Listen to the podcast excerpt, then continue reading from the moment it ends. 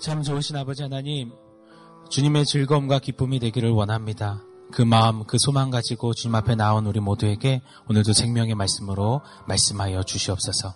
그렇게 하실 주님을 기대하며 예수님의 이름으로 기도합니다. 아멘. 좋은 아침입니다. 오늘 우리에게 주신 하나님 말씀, 신명기 28장 15절에서 24절 말씀입니다. 신명기 28장 15절에서 24절 말씀 어, 저와 여러분이 한 절씩 교독하여 읽도록 하겠습니다. 제가 먼저 읽겠습니다. 내가 만일 내 하나님 여호와의 말씀을 순종하지 아니하여 내가 오늘 내게 명령하는 그의 모든 명령과 규례를 지켜 행하지 아니하면 이 모든 저주가 내게 임하며 내게 이를 것이니 내가 성읍에서도 저주를 받으며 들에서도 저주를 받을 것이요 또 내 강주리와 떡 반죽 그릇, 반죽 그릇이 저주를 받을 것이요 내 몸의 소생과 내 토지의 소산과 내 소와 양의 새끼가 저주를 받을 것이며 네가 들어와도 저주를 받고 나가도 저주를 받으리라. 내가 악을 행하여 그를 잊음으로 내 손으로 하는 모든 일에 여호와께서 저주와 혼란과 책망을 내리사 망하며 속히 파멸하게 하실 것이며 여호와께서 내 몸에 연병이 들게 하사 내가 들어가 차지할 땅에서 마침내 너를 멸하실 것이며 여호와께서 폐병과 열병과 염증과 학질과 한재와 풍재와 썩는 재앙으로 너를 치시리니 이 재앙들이 너를 따라서 너를 진멸하게 할 것이라. 내 머리 위에 하늘은 노시 되고 내 아래의 땅은 철이 될 것이며 여호와께서 비 대신에 티끌과 모래를 내 땅에 내리시리니 그것들이 하늘에서 내 위에 내려 마침내 너를 멸하리라. 아멘. 불순정하여 받는 저주라는 제목으로 오늘 주신 하나님 말씀 함께 상고하며 나누도록 하겠습니다. 어, 신명기 28장은 예로부터 성도님들이 가장 좋아하시는 챕터가 아닌가 생각합니다. 들어와도 복을 받고 나가도 복을 받고 머리가 될지언정 꼬리가 되지 않는 그 생각만 해도 가슴 벅차고 설레는 그런 장이 아닌가 생각합니다. 그런데 여러분 그거 아십니까? 신명기 28장은 앞쪽에 이 짧은 축복의 메시지 바로 직후에 그의 네 배나 되는 저주의 말씀이 마구 쏟아져 선포되고 있다는 거 우리는 관가해서는 안 됩니다. 오늘부터 3일간은 앞으로 신명기 28장 내내 하나님께서 마구 쏟아내시는 그 저주의 말씀이 우리에게 선포되어지고 또 소개되어질 것입니다. 어, 저 개인적으로는 이 신명기의 말씀을 묵상하면서 어, 쉽지 않은 민감한 부분들. 예를 들어서 이한 여인이 죽은 남편의 형제에게 그 신발을 벗기면서 얼굴에 침을 뱉는 뭐 이런 이런 주제의 말씀을 묵상하고 또 전하게 되면서 어제 말씀 전하신 목사님은 그러시더라고요. 말씀을 전할 때마다 이 축복의 말씀이 담겨서 아 이것은 내게 하시는 말씀이다 확신하셨대요. 근데 저는 말씀 전할 때마다 이 저주의 말씀을 전하게 됐습니다. 그래서 좀 두렵고 떨림과 좀 어려움이 있었습니다. 특히 축복을 빌어, 빌어주는 것, 축복을 빌기에도 모자란 이런 시간대를 살아가는 우리인의 삶에 이 저주를 다루어서 선포한다는 것은 여간 어려운 것이 아닌 것 같습니다. 그러나 한 가지 분명한 것은 선포되는 이 저주의 말씀 한 가운데에서도 보게 하시고 또 누리게 하시는 아버지 하나님의 그 마음이 분명히 있으며 그 마음이 오늘 우리에게도 동일하게 누려지게 하신다라는 그 소망이 있기에 오늘도 기대함으로 말씀 가운데 섭니다. 우리 함께 15절의 말씀 같이 읽어보도록 하겠습니다. 15절입니다. 내가 만일 내 하나님 여호와의 말씀을 순종하지 아니하여 내가 오늘 내게 명령하는 그의 모든 명령과 규례를 지켜 행하지 아니하면 이 모든 저주가 내게 임하며 내게 이를 것이니 신명기 내내 하나님은 반복 또 반복하시면서 강조 또 강조하신 것이 있습니다. 바로 순종입니다. 어, 축복과 이 저주의 명확한 기준이 되는 것은 다른 어떤 것이 아니라 하나님 말씀에 순종하는 것. 그 순종의 기준이라고 정확하게 우리에게 선언하여 가르쳐 주십니다. 어, 축복과 저주는 인생으로 하여금 정말 환호성을 지르게 했다가도 정말 눈물 짓게 하는 또 정말 하늘 위를 나는 것 같게 했다가도 정말 땅으로 꺼질 것만 같게 하는 우리 인생에 있어서 가장 무거운 주제고 가장 최고의 이슈가 아닌가 생각합니다. 그런데 주목해 볼 것이 있습니다. 축복과 저주는 양극의 다른 이야기 같지만 그 중심에는 같은 본질이요, 같은 핵심이 흐르고 있다는 사실입니다. 그 핵심은 바로 하나님과의 관계입니다. 성경에서 말하는 이 축복은 바라크라는 단어입니다. 이 단어는 무릎을 꿇다라는 의미가 있습니다. 무릎 꿇는 순종을 의미하기도 하는 이 단어는 하나님 앞에 무릎을 꿇는 삶, 즉 하나님께 하나님께 나아가는 삶, 하나님과 동행하는 그 삶을 말하고 있습니다. 반대로 저주는 메라라는 단어입니다. 이 단어의 뜻은 하나님의 은혜가 끊쳐진 상태를 말합니다. 하나님과의 관계, 하나님과 함께 거닐 수 없는 하나님과의 동행함을 잃어버린 그 자체가 저주라는 것을 성경은 가르쳐 주시고 강조하시고 그것을 본질처럼 다루어 주십니다. 사랑하는 여러분, 성경은 늘 한결같이 하나님과 우리 사이의 관계를 늘 강조하시고 가르쳐 주시고 보여주십니다. 말씀하십니다. 율법의 이 목적 또한 마음과 힘과 뜻과 정성 다에 대해 하나님을 사랑하라라는 하나님과의 관계를 위함이라고 말씀하십니다. 또한 십자가의 주님 또한 이 무너졌던 그 하나님과 우리의 관계를 재건하시고자 이 땅에 오셔서 우리를 대속하셨지요. 어, 그래서 우리가 신앙이라는 이름으로 살아내는 우리의 삶, 이 삶은 있어서 가장 중요한 것은 다른 어떤 것이 아니라 바로 하나님과의 관계라고 믿습니다. 우리가 섬기는 어떤 헌신, 섬김의 모양, 어떤 어, 섬기는 그 열정의 정도를 말하는 것이 신앙이 아니라 신앙이라 함은 하나님과의 관계를 뜻하지요. 저 사람 신앙 참 좋아할 때 그 말의 의미는 우리가 교회에 몇 번 나오는지 어떤 사역을 하고 있는지가 아니라 새벽 기도를 얼마나 꾸준히 나와서 기도를 얼마만큼 오래 열정적으로 하냐 그것이 아니라 저 사람 신앙 좋아할 때는 저 사람 다른 건 몰라도 하나님과의 관계가 참 건강해. 다른 건 몰라도 저 사람 하나님과의 관계만큼은 살아있어. 라는 말의 뜻인 것이죠. 그래서 오늘 좀 우리 자신에게 진솔하게 질문 던져보고 답해보기를 원합니다. 과연 내 신앙은 어떠한지 말이죠.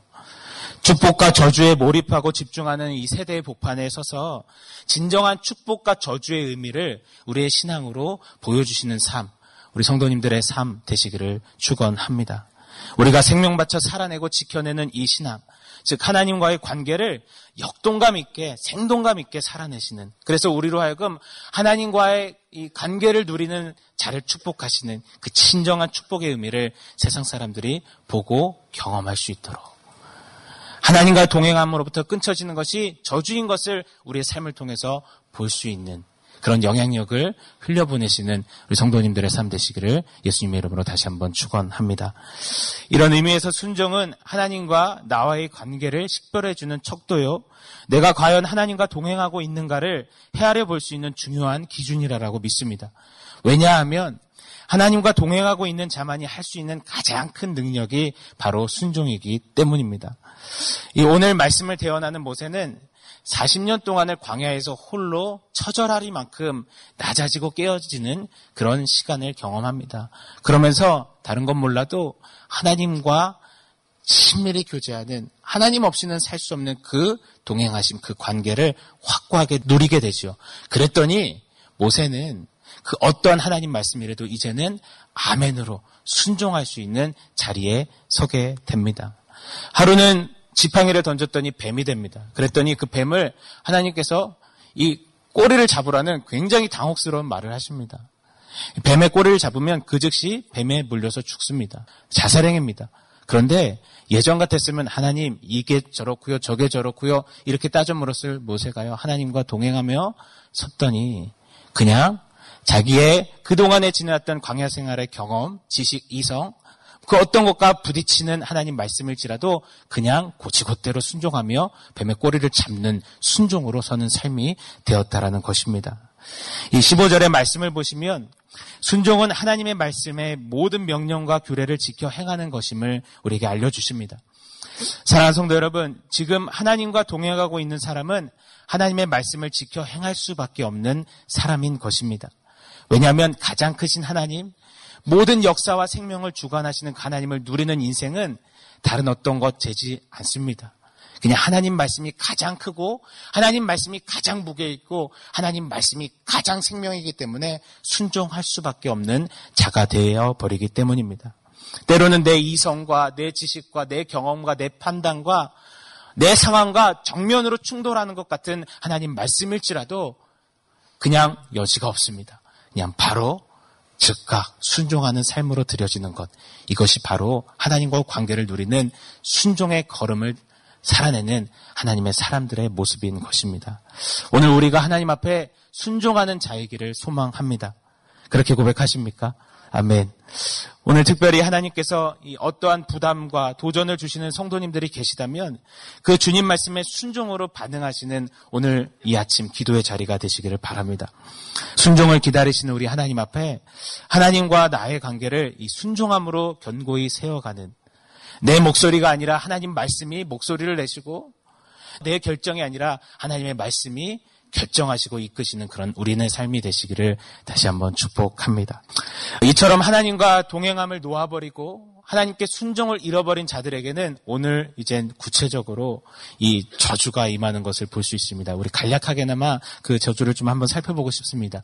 우리 먼저 16절을 보시면 성읍에서도 들에서도 저주를 받는다라고 말씀하십니다. 이 성읍은 사람들이 함께 거하던 곳입니다.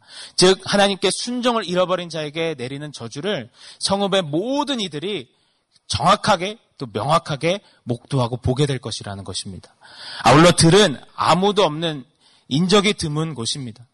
즉 나 홀로 있는 자리에서라도 불순종한 자에게 내리시는 그 저주를 너무도 명확하게 상세하게 경험하게 될 것이다. 라는 주님의 말씀입니다. 또 17절로 19절을 한번 보시면요. 이 16절과 마찬가지로 불순종한 한 개인에게는 양식과 소산물, 또 자녀와 가축물까지 저주를 받게 되며 일을 하고 들어올 때도 저주고 일을 하러 나갈 때도 저주를 받게 될 것이다 라고 선포하십니다. 21절에는 이 죽음에 이르게 하는 연병, 이 발음과 액센트를 참 잘해야 할 것 같습니다. 이 연병이 임할 것이다라고 하시면서 22절에 구체적으로 그 연병이 무엇인지를 말씀하십니다. 폐병과 열병과 염증과 이 주기적인 열병을 말하는 학질과 더 나아가서 곡물과 식물에게까지 이 연병이 임하여서 다 썩어 없어지게 될 것이다라고 말하죠. 한재 즉 극심한 가뭄이고요. 풍재 열 바람이 불어서 곡식물이 다 썩어 없어지게 되고야 말 것이다라는 그 저주를 하나님께서는 오늘 이 아침에 참 새벽을 깨어서 기대를 갖고 나오고 있는 우리에게 선포하여 주십니다. 할렐루야. 네. 23절과 24절을 또 읽어보겠습니다. 같이 있습니다. 내 머리 위에 하늘은 노시 되고 내 아래의 땅은 철이 될 것이며 여호와께서 비 대신에 티끌과 모래를 내 땅에 내리시리니 그것들이 하늘에서 내 위에 내려 마침내 너를 멸하리라. 이 팔레스틴 지역은 보통 5월에서 10월이 건기입니다. 비가 내리지 않습니다. 그래서 유일한 해갈은 이 아침에 내리는 이슬이 땅을 적셔주는 것, 그것이 유일한 해갈이요. 그렇게 이슬이 내려야만 땅이 살 수 있고 사람이 살 수가 있습니다. 그런데 이 비와 이슬은 인간의 어떠한 노력과 어떠함으로 절대 이루어낼 수 없는 하나님만이 하실 수 있는 영역이죠. 하나님이 허락하셔야만 비가 있고 이슬이 있는 것입니다. 오늘 23절, 24절에 보시면 하늘이 뜨거운 노처럼 되었다라는 말은 하늘이 그냥 뜨거운 노처럼 아예 물이 그냥 말라버렸다라는 말입니다. 그렇게 물이 말라버리니 땅이 철처럼 굳어가지고 단단해져서 더 이상 생명력이 없는 그 존재가 되어버렸다라는 그 저주를 말씀하십니다. 이 비 한 방울 없이 이 아프리카에서 지중해로 불어닥치는 이 뜨거운 바람이 막 티끌과 모래바람을 일으켜서 모든 곳이 그냥 그냥 황폐케 되며 또 무엇보다도 이 불같은 용광로 같은 그 열기가 하늘부터 내리쳐서 모두가 살 수 없는 그 순간이 맞닥뜨려지게 될 것이다라고 그렇게 저주를 선언하십니다. 우리 역사를 통해서 아하방 때를 잘 아실 것입니다. 엘리야 선지자는 그 아하방을 향해서 이렇게 외쳤습니다. 여호와의 명령을 버린 자여라고 말 그렇게 선언하죠.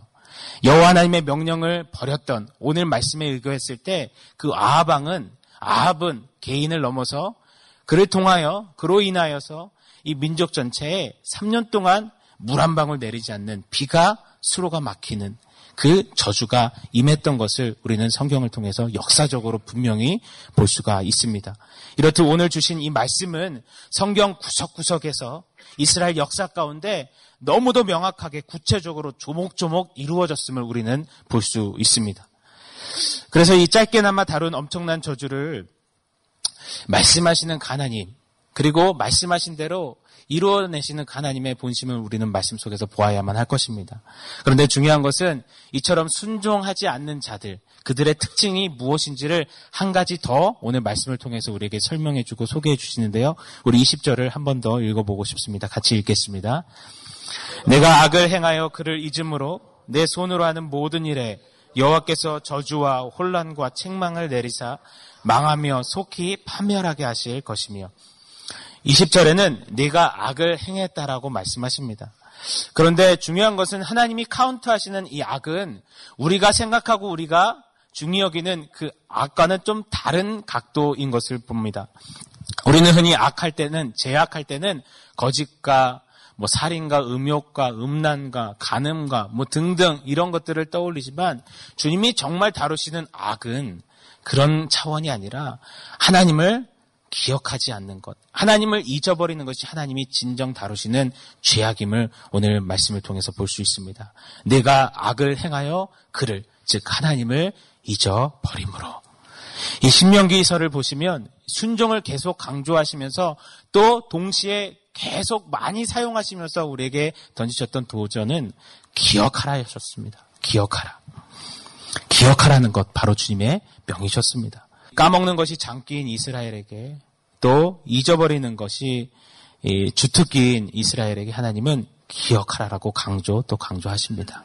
마찬가지로 오늘날을 살아가는 늘 까먹기 일 수인 우리에게도 주님은 동일하게 기억하라 라고 오늘도 이 아침에 도전하신다라고 믿습니다. 그 하나님을 기억치 못하는 것 자체가 저주인 것을 오늘도 명확하게 우리에게 선언해 주시고 계시는 것이죠. 인생 이 최고의 절정을 누렸던 이 솔로몬은요. 인생 노년 그 말년에 깊은 묵상 끝에 삶을 되돌아보면서 이렇게 고백합니다. 이렇게 도전합니다. 헛되고 헛되도다 모든 것이 헛되다 하면서 창조주를 기억하라라고 도전합니다. 인생 다 누려보고 살아보지만 결국 결론에는 가장 중요한 핵심이며 본질은 하나님을 기억하는 것이다. 그게 제일 중요해라고 그렇게 후대에게 전하고 있지요. 어, 제 개인적인 이야기 간략하게 좀 드리자면 저는 20, 어, 21살에 극한 질병 가운데 죽음 앞에 서게 되었습니다. 어, 죽음에 대해서 참 많이 들어왔었지만 이 불현듯이 임하는 죽음 정말 답이 없었습니다. 이 죽음이 정말 무시무시하고 너무나 두려운데 더 두려운 것은 무엇이냐면 그 죽음 앞에서 아무도 나와 함께 하지 않는다라는 것. 그리고 그 죽음 앞에서 제가 부르고 찾을 이름이 없다라는 것이요. 그게 너무너무 몸소리치게 무섭더라고요. 예고 없이 찾아드는 죽음. 정말 모든 것이 한순간에 헛되고 헛되어지는 그 순간에 하나님을 기억하지 못하니까요. 하나님을 부르지 못하니까요. 그것 자체가 제게는 저주였습니다. 끝이었습니다. 그런데 성령 하나님의 놀라운 개입하심 속에서 그때 부를 이름을 생각하게 하시고 그때 하나님을 부르는 순간 상황은 몸은 죽겠지만 모든 것이 바뀌더라고요. 그래서 깨달았습니다. 인생에 있어서 가장 중요한 것은 다른 어떤 것, 다른 이런저런 것이 아니라 하나님을 기억할 수 있는 것. 하나님을 기억하여서 하나님의 이름을 찾고 부를 수 있는 것. 그것이 가장 핵심이요. 가장 능력이요. 가장 중요한 것임을, 가장 큰 복임을 깨닫게 됩니다. 사랑하는 여러분, 하나님을 기억하시는 우리가 우리 모두가 되시기를 이 아침 예수님의 말씀으로 축복합니다. 지금까지 지내온 것 주의 크신 은혜라. 이 고백 들으시면서 지금까지 나의 삶에 구비구비 함께 하시고 역사하셨던 그 하나님을 기억하시는 오늘 이 자리가 되시기를 소원합니다. 나의 갈 길 다 가도록 예수 인도하시니 영영 부를 나의 이름 주님 인도하셨네. 지금도 그랬듯이 앞으로도 영영 나를 인도하시고 이끌어 가실 동행하시는 그 하나님을 기억하며 써내려가는 오늘을 살아낼 때 그것이야말로 이 땅을 이기는 참된 능력이고 힘이고 우리에게 주시는 가장 최고의 무기가 아닐까 저는 그렇게 믿습니다. 그 능력을 소유하시고 누리시는 우리 성도님들 한분 한 분 되시기를 바랍니다. 말씀을 좀 정리하겠습니다. 이 세상 어디에 자식을 혼내면서 막 희열을 느끼는 부모가 있겠습니까? 어디 있겠습니까? 이 얼마 전에 눈 하나 깜빡하지 않고 거짓말을 멋들어지게 해낸 제 7살짜리 딸아이를 맘먹고 혼낸 적이 있습니다. 정말 호되게 혼낸 적이 있죠. 7살짜리가 이 리얼하게 거짓말을 하는데 정말 머리가 혼란스럽고 복잡하더라고요. 그런데 혼내는 내내 정말 이런저런 막 망설임과 아 이러면 안 되는데 이래도 되나 이거 아닌데 하는 오만 가지 이 마음이 다 들었습니다. 그렇게 아빠에게 혼나가지고 놀래가지고 그냥 울다가 그 소파에서 이렇게 잠들어버린 이 딸아이를 보는데요. 거기서 제가 막 아싸 하지 않았습니다. 역시 잘 혼냈어 이러지 않았습니다. 저는 핵존심 사나이입니다. 잘 눈물을 보이지 않습니다. 그런데 그 딸아이의 모습을 딱 보니까요. 가슴 한켠이 막 시린 거예요. 멍하고 너무나 아련하고 아프고 너무나 괴롭고 죽겠더라고요. 그러면서 어느새 눈시울이 붉어지는 제 자신을 보면서 아 이제 정말 부모가 되긴 됐구나 그런 경험을 했었습니다. 하물며 오늘 저주를 선포하시는 맹렬한 그 저주를 쏟아내시는 아버지 하나님의 마음은 어떠하실까요? 저주의 메시지 한복판에서 하나님의 마음은 하나님의 본심은 불순종하여 저주 당하지 마. 혹 불순종하였더라도 다시 돌이켜. 그거 안 돼. 라고 우리가 돌이키기를 순종의 자리에 서기를 간절히 원하시는 그것이 바로 아버지 하나님의 마음이 아닐까 오늘 말씀을 묵상하는 데내 깊이 깨닫게 되었습니다. 구약의 한결같은 주님의 메시지가 이를 증명한다라고 믿습니다. 혹시나 했더니 역시나 불순종하며 하나님을 저버렸던 이스라엘에게 어김없이 하나님은 어, 심판을 선고하셨습니다. 저주를 선언하셨습니다. 그런데요, 그 저주의 선언 후에 항상 이면에 계속해서 동시에 흐르는 주님의 절규요, 주님의 눈물 어린 메아림침이 있었습니다. 그것은 무엇이냐면 이스라엘아 나에게로 돌아와라. 이스라엘아 나에게로 돌아와. 나는 내 남편이고 너는 내 아내잖아. 나는 내 아버지고 너는 내 존귀한 자녀잖아. 나에게로 돌아와. Come back to me. 라고 하나님은 늘 그렇게 본심을 말씀해 주셨습니다. 사랑하는 여러분, 오늘 다른 어떤 것보다도 저주의 메시지 가운데서 이 주님의 마음을 보시고 그 주님 기억하며 주님과의 관계로 순종의 걸음으로 더 한 발짝 깊이 나아가시는 우리의 삶, 우리 성도님들 한 분 한분 되시기를 예수님의 이름 받들어 간절히 축원합니다. 함께 기도하겠습니다. 하나님, 하나님을 기억하는 하루하루를 살아가기를 원합니다. 매일의 삶 속에서 하나님과 함께 동행하며 순종의 귀한 걸음을 걷는 우리가 되도록 오늘 이 아침에도 성령 하나님 말씀하신 대로 역사하여 주시옵소서 예수님의 이름으로 기도합니다. 아멘.